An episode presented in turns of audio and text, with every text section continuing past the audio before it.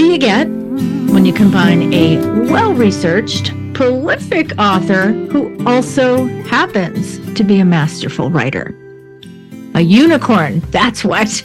And today we have such a unicorn with us on the Isle of Misfits. Her name, of course, is Amanda Barratt. And what makes her even more of a unicorn is that this is not her first, not her second, not even her third, but her fifth time with us here on the Isle of Misfits. And we get to talk to her today about her brand new book, The Warsaw Sisters. Welcome back. What a pleasure to have you with us again, Amanda. Thank you so much, Nancy. It is such an incredible joy to be here with you again today. Oh, the joy is all on our part. So, yeah, like I said, this is, can you believe this is your fifth time here? That's crazy. Wow, that is amazing. It seems like it's only yesterday that I was chatting with you for the very first time. It does seem like yesterday. And I was going back in my Misfit archive. So, the first time we spoke looks like it was in May of 2019, right? Back before the world became, you know, when the world wasn't quite as crazy as it is today. It was crazy 1.0. Now we're 2.0. yes, yes, that was when my novel My Dearest Dietrich released. That's right. So that was now that was four novels ago. And I know you've written a bunch of novellas and you do all kinds of collaborative projects as well. So yeah, so I was counting. So there are four books. So My Dearest Dietrich, The White Rose Resists, uh, the oh my gosh, I'm blanking out on the third one about um, the one the last one that we talked about was the Jewish ghetto help me yes, with the name. within these walls of sorrow. Yes, thank you. Yes. yes, that one, and now this one today. So that's four books, and yet you've been with us five times. And I was remembering how I did ask you to come, um, not to necessarily promote a book, but because you were such an expert on um, on this era, on this history, and particularly Dietrich Bonhoeffer. I think we we talked right around the time of what would have been his 100th birthday. Yes, yes, yes, I remember that. Yeah. So, so yeah. So I'm always just thrilled, somewhat shocked and amazed that you keep coming back. So, but I'm going to go with it. Um, so yeah, it's just such a pleasure to have you here. So we're going to talk about the book. You know, we are, I got, um, got some things I want to, uh, to bring up with you and see, see where the conversation goes. But before we do that, you know, you know what we got to do. We got to do what we got to do. We got to play the stupid game. Yay! Yay! okay, you heard it. She said yay. So uh, last time, I think I boiled it down to one question. So this time we're going to do two, but they're going to be really quick. So um, I think last time I asked you if you weren't an author, what would you want to be? And that was fun. Um, you have to go back and listen to that to get the answer. Um, but this time, okay, so I'll start with a this or that. Okay. Okay. If you could, if you could have dinner with one of your characters. Actually, I'm going to boil it down to two and the real historical people. Dinner with Dietrich Bonhoeffer or Sophie Scholl. Wow, that is that is really hard because I would I love love to sit down with both of them. That would just be incredible. I have so many questions I want love to ask them. Right, and someday you will. You but I'm talking about right. Yeah, yes. if it were possible with time and space and string theory and physics, uh, if you could, who would it be? I think I would go with Sophie Scholl because I would just really love to know, you know, I mean, she was so young when she did what she did. I mean, Bonhoeffer was in his late 30s, you know, at the time that he was, you know, doing the majority of his resistance work. But Sophie, she was only 21 years old. So I think I would just love to sit down with her. And I know it'd be fabulous and fun because just from reading her letters and getting to know her, she was just this vibrant young woman. And it that would be just an absolute joy. Yeah, I can see that because you yourself are very young. So I, yeah, um, and it's inspiring. Like for me, you know, so I have a daughter who's not much younger than you, but to but to think of your generation and to compare it to that generation, um, what an inspiration to see that there are courageous people, thoughtful people, uh, people that are willing to stand for something right and and to know what it is that they're standing for i think is you know i talked about unicorn but yeah um that certainly is a unicorn in any generation especially the generation we're in today so i get that answer i think yeah I get it. But I would love to have dinner with Dietrich too. And of I course you would. And that would also be an incredible conversation. I would have so many questions for him as well. And Maria, I mean, imagine sitting yes. down and being able to discuss with her and her role in Bonhoeffer's life. This is true. Oh yeah, and what a fascinating conversation it would be. Because yeah he he himself like he just was so well rounded and you know the arts literature history music all of it. So that would be a fun that would be a fun dinner date. Yes it very much would. Absolutely. Okay. Okay moving right along. So speaking of having fun or entertainment or the arts so all right. Favorite world war ii movie. And i'm going to give you a choice either a movie about world war ii itself or just a world war ii era movie. Your choice. That is super easy because it's actually one of my very favorite films of all time, and that would be Schindler's List. It uh, is, I mean, so powerful. Um, the first time I watched it, I was just stunned in my seat, seat speechless. And you know, I mean, it's it's a it's a work of art. You know, the cinematography, the acting. I think Liam Neeson's performance as Schindler is just incredible, and the score, the music is beautiful. So that's my absolute favorite movie of all time. I have a long list of others, but that's definitely at the top and and I can see why. And I I agree with you. I think you know it's it's funny you know um, how cable just kind of cycles and recycles movies. So I feel like that movie's been on quite a lot lately, the last several months. And um, I don't know, is that a movie that you've watched again and again, or was once because it's pretty intense? Like how many times? I guess yeah. How many times have you seen it? I've seen it. I don't know how many times, multiple times, um, because within As Well as a Sorrow is set in the Krakow ghetto. I did watch um, it quite a bit kind of certain scenes especially in preparation for you know writing that book because you know that's this and i knew that um, steven spielberg and all who were involved did a lot of work on the historical accuracy of that so i've watched it. I've watched it several times. It is a very hard watch and there are maybe some scenes that you know i don't i don't necessarily watch every time but it's it's very powerful very much worth it. Um, definitely would recommend to people watching it at least once I would agree. Yeah. And again, it's not, you know, not not necessarily an easy movie to watch, but but very beautifully done. Um, you know, another one, not so I asked you the question, so I'm answering my own question. Um, just in case you want to know. And I agree. I think that is one of one of my favorites. Another one that I really love is Life is Beautiful. Um, and I'm a, I don't know if you've ever seen that. It's uh, it's subtitled because it's all um, in Italian, I believe, and it won the Oscar in the late '90s. So it came out right around the time of Schindler's List, but um, but it, it, it had a different take. It, it it it almost sounds ridiculous to say this because in the midst of all the atrocities, there was there was a joyfulness about the central character, even though it was not a joyful story. So I don't know. Have you ever seen that one?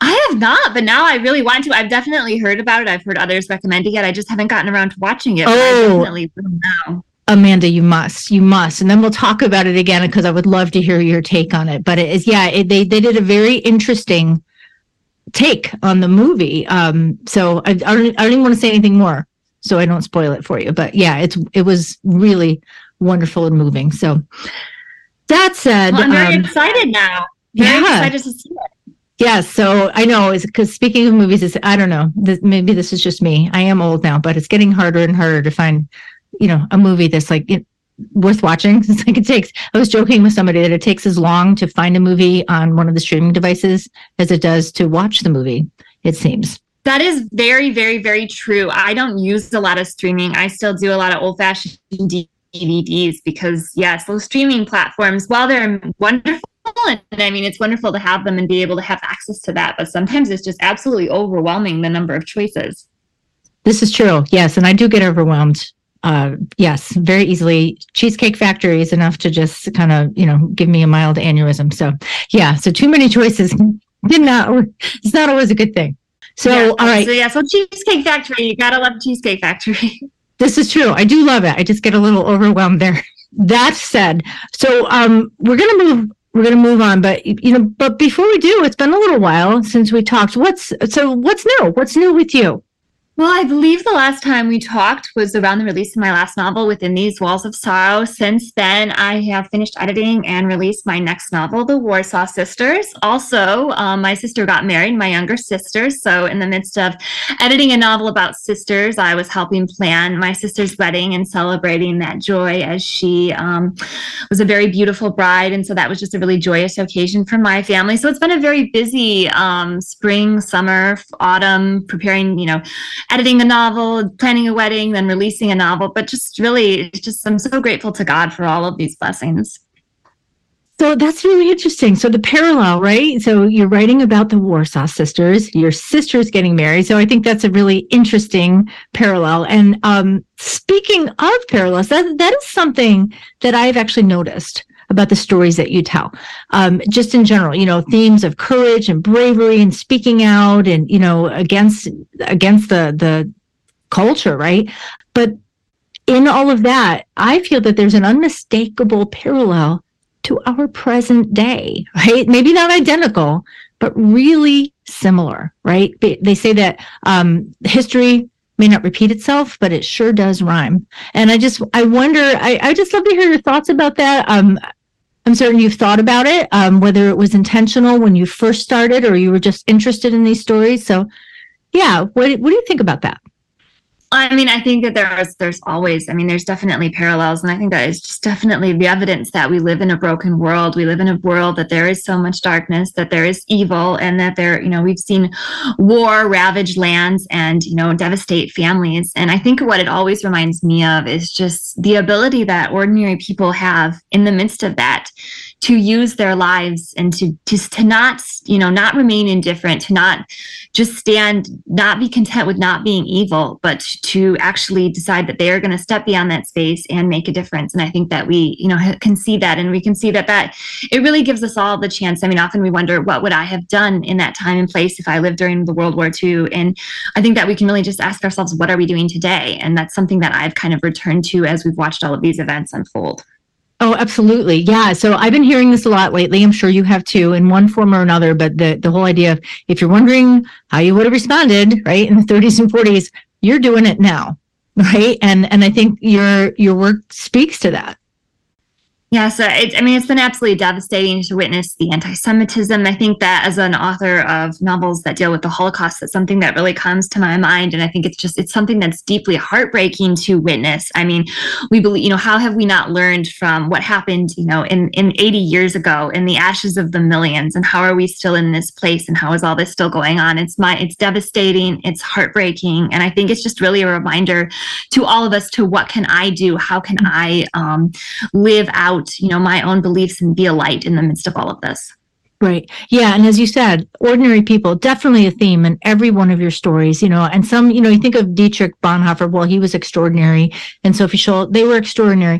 Yes, you know, like in their intellect and uh, maybe they did extraordinarily brave things, but at the end of the day, they were ordinary people, right? Um, and people across all spectrums of life, whether well educated, maybe not as well educated, wealthy, not so wealthy, just living your life. There's something that we all can do to stand with the truth. You know, I'm gonna, I'm going to, um, splice in uh, Alexander Solzhenitsyn, who I know that was later on with the the Gulag archipelago, but same theme. You know, he he spoke a lot about um, living not by lies right? And and that's what these people were doing. They they may not have been able to change the world but they certainly impacted their world.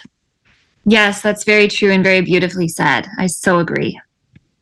So yeah so with all these themes i, I think that that one is the one that i always walk away or come away from your novels just being challenged. Okay yeah there's things that i can do in my world. And you also said something a, a, moment ago about it's not just about not doing bad things. I'm paraphrasing you not so well. But you know it's it's not just about avoiding bad things but what are the what is the good that i can do? Because that's that's really what our faith is. It's not just about avoiding sin. It's about living living out goodness and life right? And that's not always it's not always easy I was going to say it's not always clear what wrong and right is, but I don't know. The more the more I live, I think that that dichotomy is getting wider and wider, and it is getting clearer and clearer.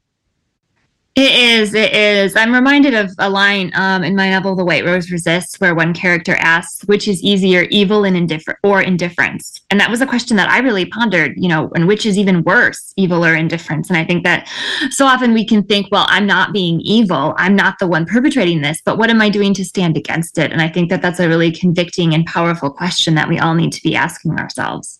Exactly, exactly. And didn't was it a Bonhoeffer line when he talked about um, when good men don't resist evil, right? That that's evil, right? It's, it's when good men don't do the right thing. And women, of course. Yes, yes, it's very true.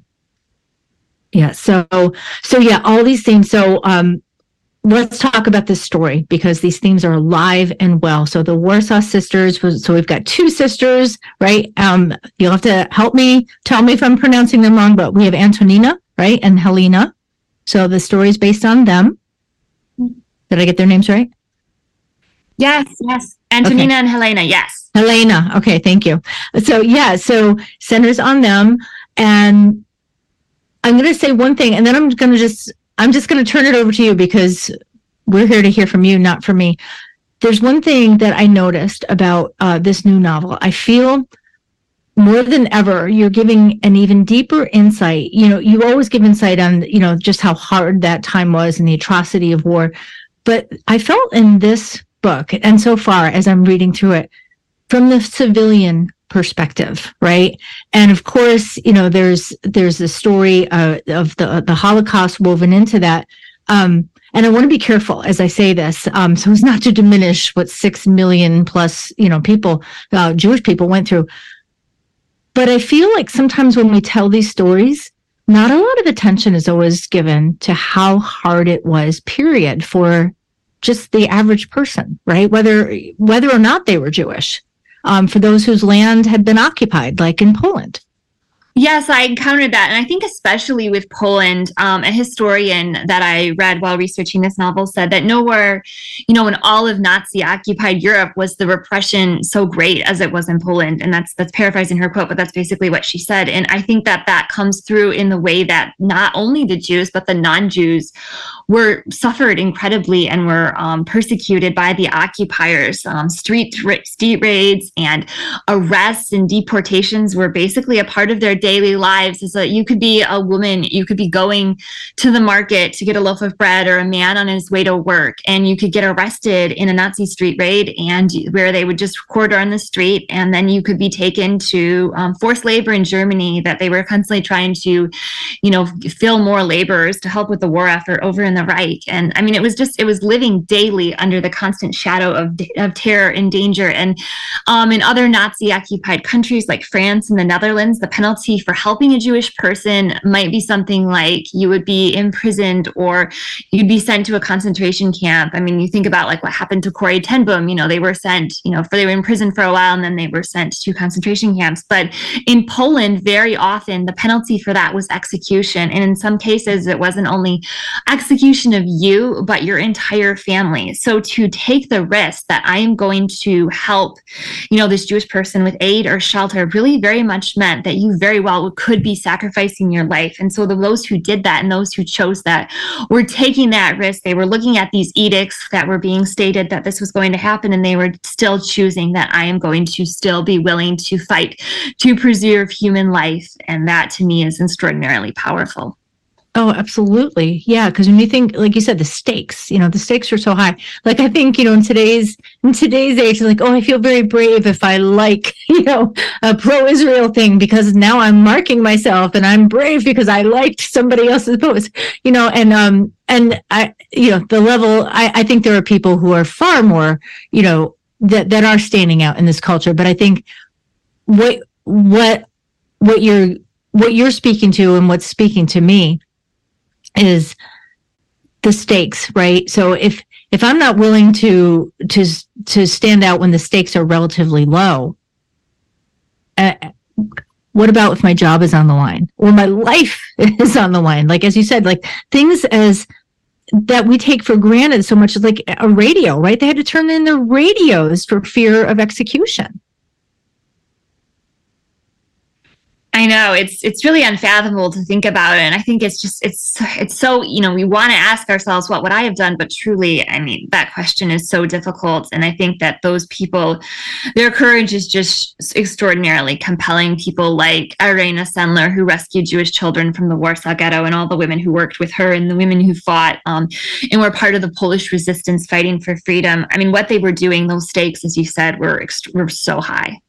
Right, and you know so people are people, right? Times change, people don't change. So so it does make me wonder the country. So why why were they by and large, or at least in our our ruminating on on their lives, looking back on their lives, what made them more courageous on the whole than maybe our culture is today? And I have I have my theories, but I don't know if if you've given any thought to that. I'd rather hear from you. Well, I think it, it really just had to do with the fact that they knew what they had to do and that they knew that they could not turn away. And I think sometimes it started out with very small acts. I think about the story of this young woman I read, and I may have shared this on the last time we spoke. I know I've shared it on other podcasts, but she um, rescued um, and sheltered um, Jewish um, people in um, the villa of this high ranking Nazi officer that she worked for. But it didn't start out with her being willing to shelter these people in the basement. It started out with her leaving food by the ghetto wall. And so it started out, she saw the need. She saw, she was looking across and seeing the deplorable conditions in the ghetto, and she knew that she had to do something. And she was this teenager at the time, but yet she knew she couldn't turn away. And so I think that it really comes down to these people realizing that they that they must act, that if they don't act, they won't be able to call themselves human beings in the as humanity is being um, you know, destroyed in this way. And so I think that that I think that I would just it would be my prayer that if I were faced with that choice, if I were faced with witnessing events like that unfolding that I too would be willing to risk and even sacrifice my life to, you know, uphold human dig- dignity and preserve human decency. Mm-hmm. I absolutely agree with that, right? And so knowing what is right, knowing, you know, upholding human dignity, absolutely. And it's not like today humans don't have dignity and well, we don't talk about right and wrong. So, so this is where I will interject my, my, my thoughts and, and I want your reaction to them as well. So, you know, knowing what you believe right i think that's a big issue today because we can we can go back 70 80 years and there was a sense that people knew not just what they believed but why they believed it and i'm not so sure that we're as confident today. We may say, I believe this, I believe that. I saw this TikTok and it riled me up and I'm going to parrot it or whatever. Um, but I'm not so sure a lot of people, particularly younger people in your generation, and I'm not saying this like, you know, shaking, wagging my finger. I'm saying this actually with uh, uh, some sorrow. I'm not so sure many people know why they believe what they believe. Yes, I would 100% agree. I think in our social media age, we are barraged with so many people's opinions. And social media, in the current, you know, it, it, gives us all a platform to be able to state whatever opinion we want whenever we want to. And I think that that can really lead to our opinions being and our and our beliefs being very flimsy. They are very easily cast aside. It's so easy to state them, but you know, really, what a belief is really only tested when we come to live it out. And that's really the true measure of whatever we believe. And so i think that that's really really what we believe is how we act. And that i think is something that i've definitely seen you know i've definitely seen both people acting that out and living that out and stepping into those spaces spaces and also people you know stating their beliefs but not really living behind them. And i know i've done both in my life Right. Yeah, and for sure, what we believe is how we act. That that makes sense, right? So uh, just watch what I do, and then you're going to know what I think. Um, so I'm going to push this a little bit. So that might be true, and yet, I, from my observation, it seems like a lot of people, and I include myself in this. Sometimes, yeah, we act a certain way, and I'll say I believe this, but if someone were to ask me why, and I'm and I, I'm more conscious of this now, but maybe years ago, is somebody, well, why do you believe that? Would I just parrot what somebody else told me, or would I be able to articulate why I believe this? Yes, that's that's absolutely true, and I think that that really comes down to us searching our own hearts and searching and seeking the Lord, you know, to give us courage to not only hold beliefs but to stand behind them. And I think that that's just a wonderful and you know powerful reminder for all of us. Yeah, yeah. So, all right, let's let's let's get into the story. I know, you know, spoil. We won't do the spoiler alerts because we want people to read this wonderful story that you've written. Um, but tell us a little bit. Tell us a little bit about these characters. Tell us your inspiration. I I know last time we talked, you were just you were in the process of actually doing research for this book. So, tell us about these sisters. So, the Warsaw Sisters is the story of twin sisters Antonina Helena and their individual journeys of resistance and resilience in occupied Poland. And it explores all of these fascinating events and heroes from the Daring Network, primarily organized and operated by women that rescued hundreds of Jewish children from the Warsaw Ghetto, and Poland's secret army that rose up in 1944 in Warsaw in this heroic and tragic battle for the city's freedom. So, it explores all of these fascinating and little known aspects of history, particularly as relates to women's experiences in war, which is a theme that I return to in many of my novels and one that I'm very inspired by. And so, in the midst of all this, though, it's a story about sisters. It's a story of the enduring bond of sisterhood in the midst of a world torn by war and how that bond abides and grows stronger even in the midst of that. So, I really loved the researching this story was a profoundly moving experience, discovering the story of the Polish resistance movement, which became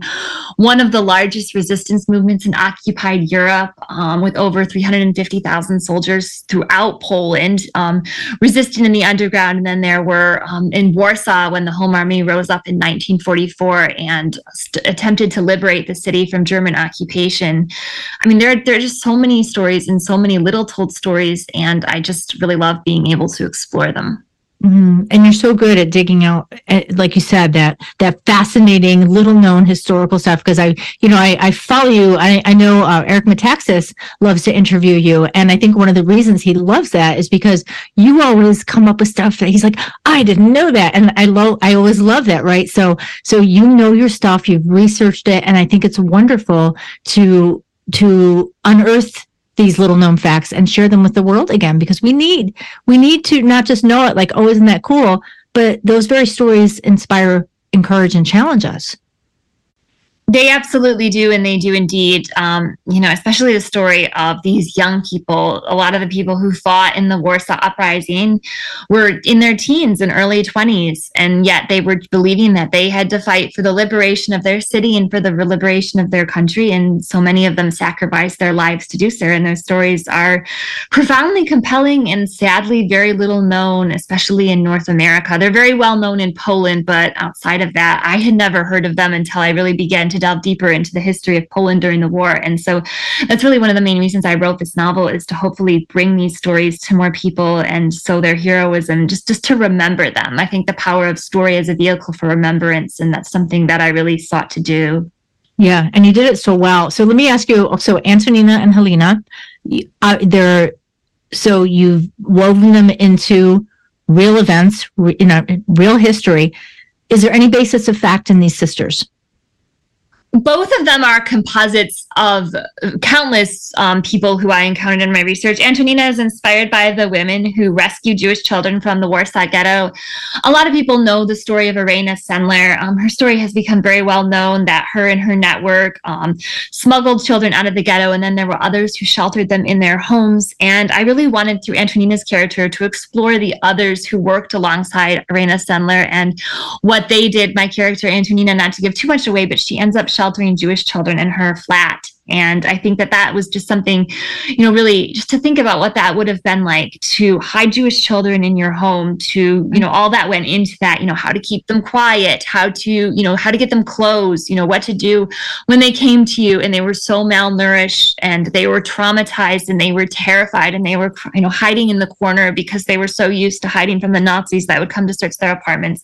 How would you handle that? And so I really wanted to, I think that those stories of these women, I mean, what they did is to me it's, it's it's almost unfathomable. And so through antonina's character i just was really i really wanted to delve into that and uh, you know just asking all those questions. And then helena is inspired by the women who fought in the home army. So the home army when um, and they were forming in, in their early stages before the uprising took place there were women and they were couriers and they would smuggle messages across the city in their school satchels or their market baskets and they would carry ammunition as they were compiling ammunition in the hope that one day they would be able to rise up and fight with arms in hand and open and take back their city. And then when the Warsaw Uprising broke out, there were 40 to 50,000 soldiers, and among them were nearly 12,000 women, and most were very young, like I said, and they're, you know, they were in their late teens, they were in their early 20s, and they were they were couriers and they were nurses and they were combatants and they suffered and they sacrificed as soldiers. And,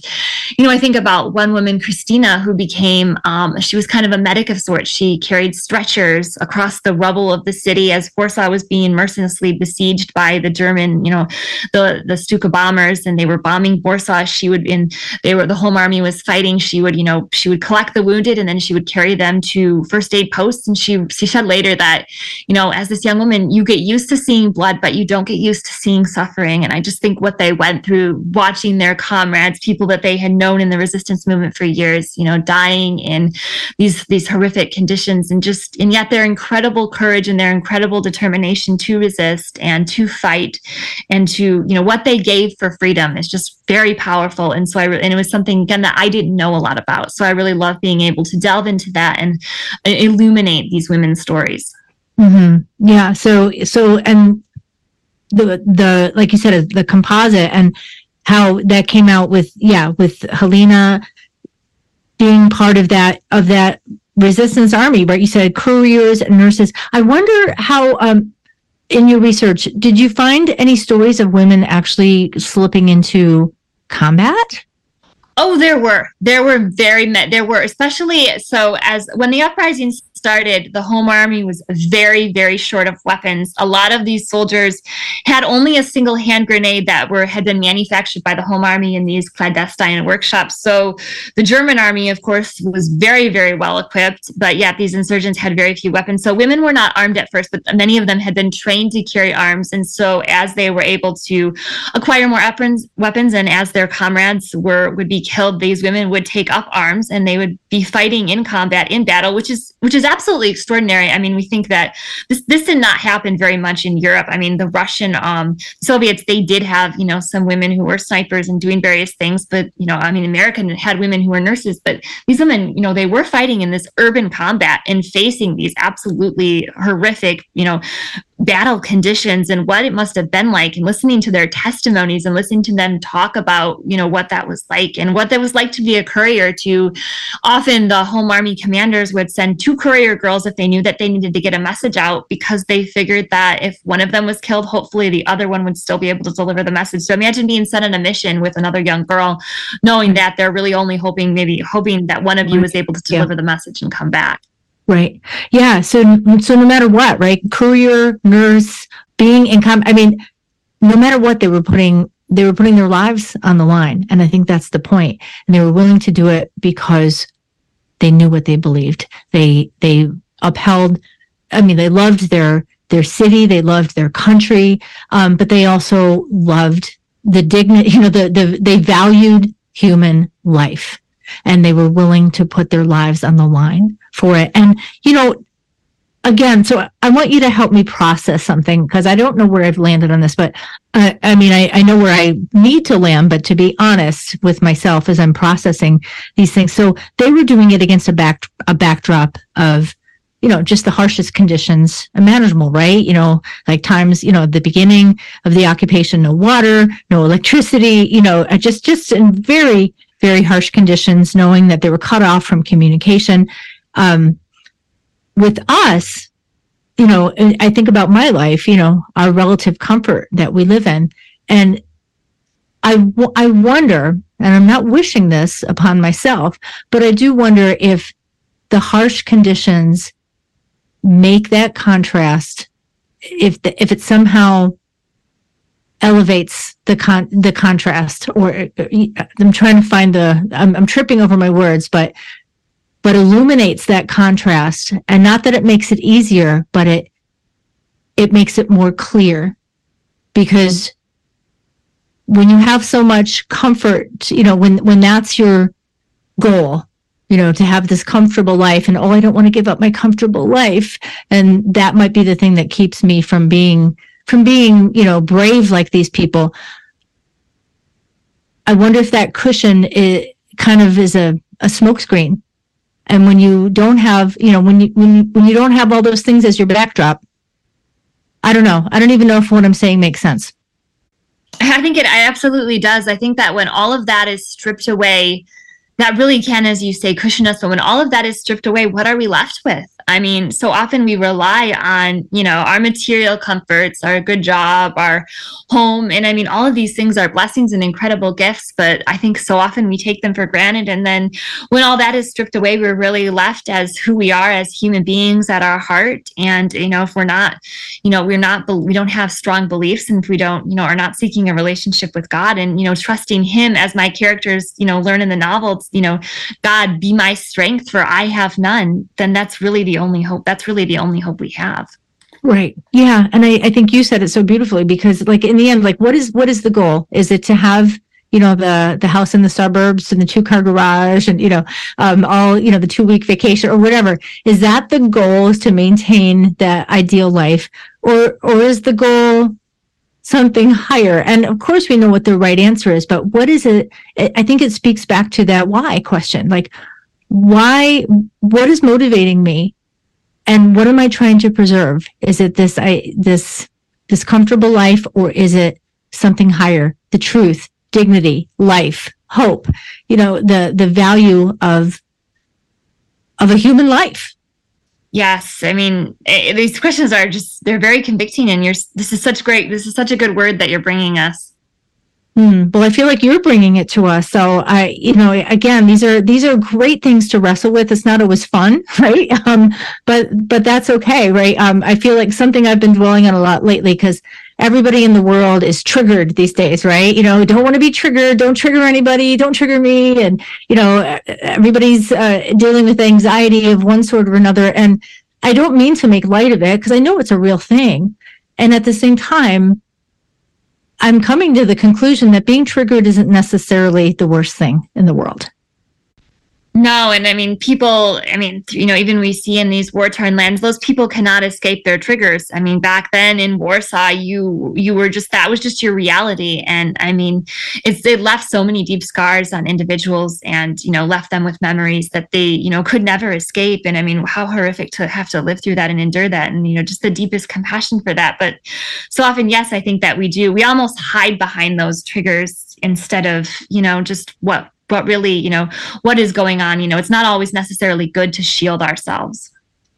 Right, right. And again, it's not to make light of the trauma that people go through because there's just some horrific things happening even as we speak.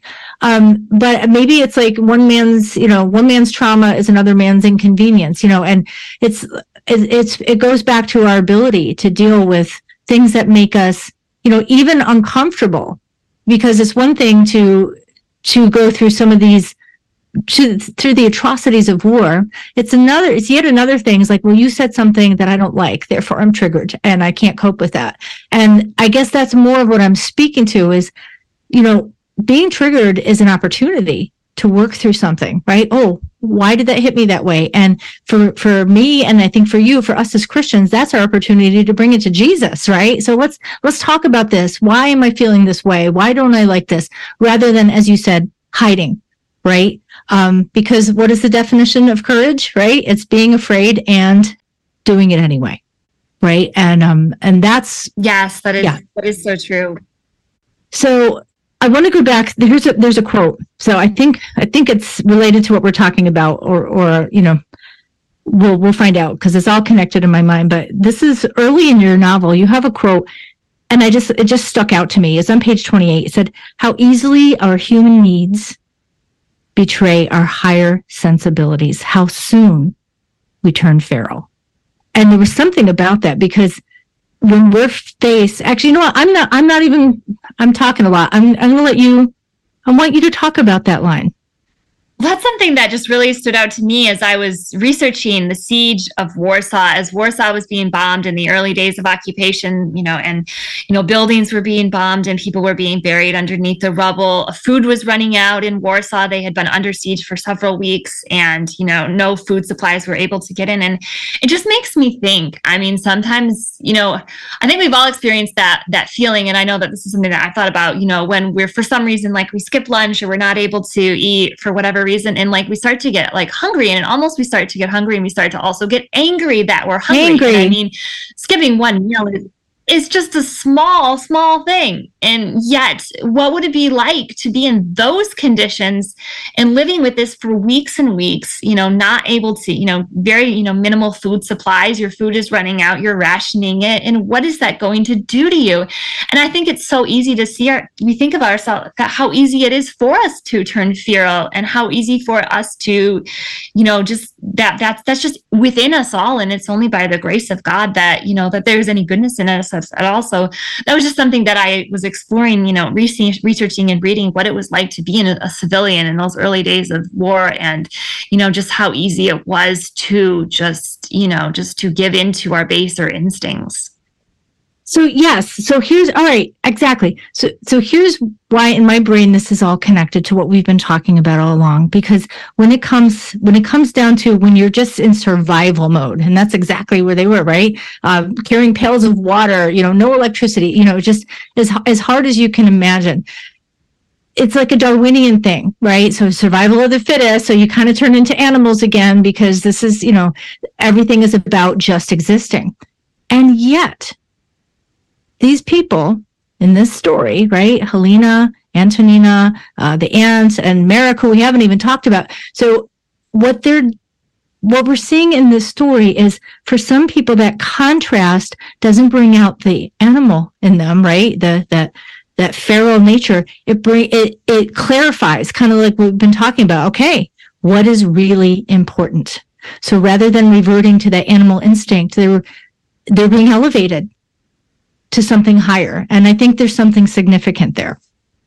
There is. I really think that those those moments are really when we are tested and I think that for countless people in the Holocaust and in the war, that they they really chose. They chose to. I think about people in Auschwitz who would share their bread with one of their fellow um, prisoners, and they would be willing to give that to them. You know, even if they were themselves, you know, sacrificing. And yet, I feel like sometimes those sacrifices they remind us of our humanity, and that they almost bring out, you know, just the good, the best, and and the, the survival. That often often reading about these bonds that were formed between people in the ghettos and the camps, those often were what helped them survive to care for somebody else, you know, more even than themselves, and just the strength found in that. And so I think that that can just be so powerful in the midst of these horrific circumstances. That's that's exactly it. That's exactly it. When you're in survival mode, the natural thing is to think, okay, I've got to take care of me, right? It's a, you know, me, me first because that's what survival mode is. And yet the people that really didn't that, that more than survived more than existed that actually were able to to i don't want to say thrive because that sounds that sounds very trite um, but the these stories of these people that that got through it that were inspiring is because for that very reason that they were not inward focused, that they did share, that they did think of others. And again, you know, it reminds me of a scripture, right? He who seeks to save his life will lose it. Um, but when we lose his life in Jesus, right that's when we find it and it's it's it's almost that trick of the enemy that well you you know when you when you're so inward focused you think you're saving your life um, but really there's a trap there and true life is found in zooming out that it's it's bigger than just about me and that's where we find our own life Yes, and I mean that's what Jesus modeled so beautifully in all that he did and the compassion he had and the way that he gave to so many and I think that that's as uh, that what us as followers of him should just always be seeking toward and striving toward and praying for him to the for him, you know, to give us the grace to do that. Yes, indeed. Indeed. Oh, wow. This is such a great conversation. Uh, Amanda, thank you so much for being here. I know we could go on and on. Um, there's so much. I mean, this is just this is where we're just going to tell people how to get your book because I know they're going to want to read this. You always you always tell such beautiful stories. They're historically accurate stories. They're masterfully written, um, and they inspire. I think most of all, they inspire and they challenge in, in the most winsome of ways. So tell people how they can find this book. Well, so the novel is available through all major online retailers, and all of those links can be found on my website, amandabarratt.net. And so I always invite readers to check out my website. I also going to have a, um, a kit on my website coming up soon for book clubs, which will have discussion questions and a conversation Ooh. with me and a playlist and with music inspired by the novel, so much more. So definitely check out my website if you're interested in more information about the Warsaw Sisters or any of my other titles.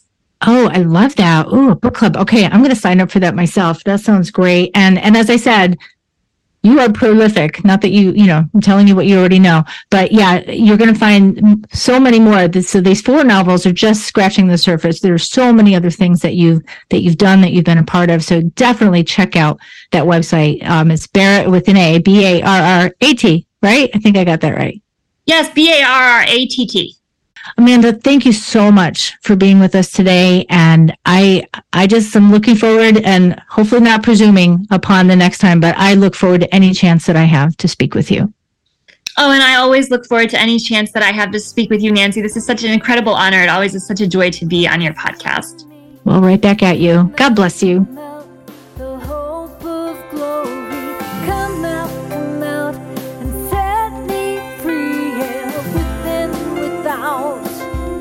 Like I said, I just love talking with Amanda, and I love her books because they're not just fables with a nice moral lesson. They are real stories about real people like you and like me, and they produce moments of clarity. And I don't know about you, but right about now, I need as many moments of clarity as I can get. So I hope you check out her book. You can get it at amandabarratt.com or wherever you buy your books. I hope that you'll check us out on isleofmisfits.com because we not only have great podcasts like these, we have blog posts and lots of other fun things. And I would really appreciate if you, if you've enjoyed these podcasts, would give us a kind review on Spotify or Apple Podcasts, wherever you listen, because it helps us to spread the word to all the other misfits out there, because that's our mission, right? To own our awkward to love our fellow misfits, and to seek beauty and truth everywhere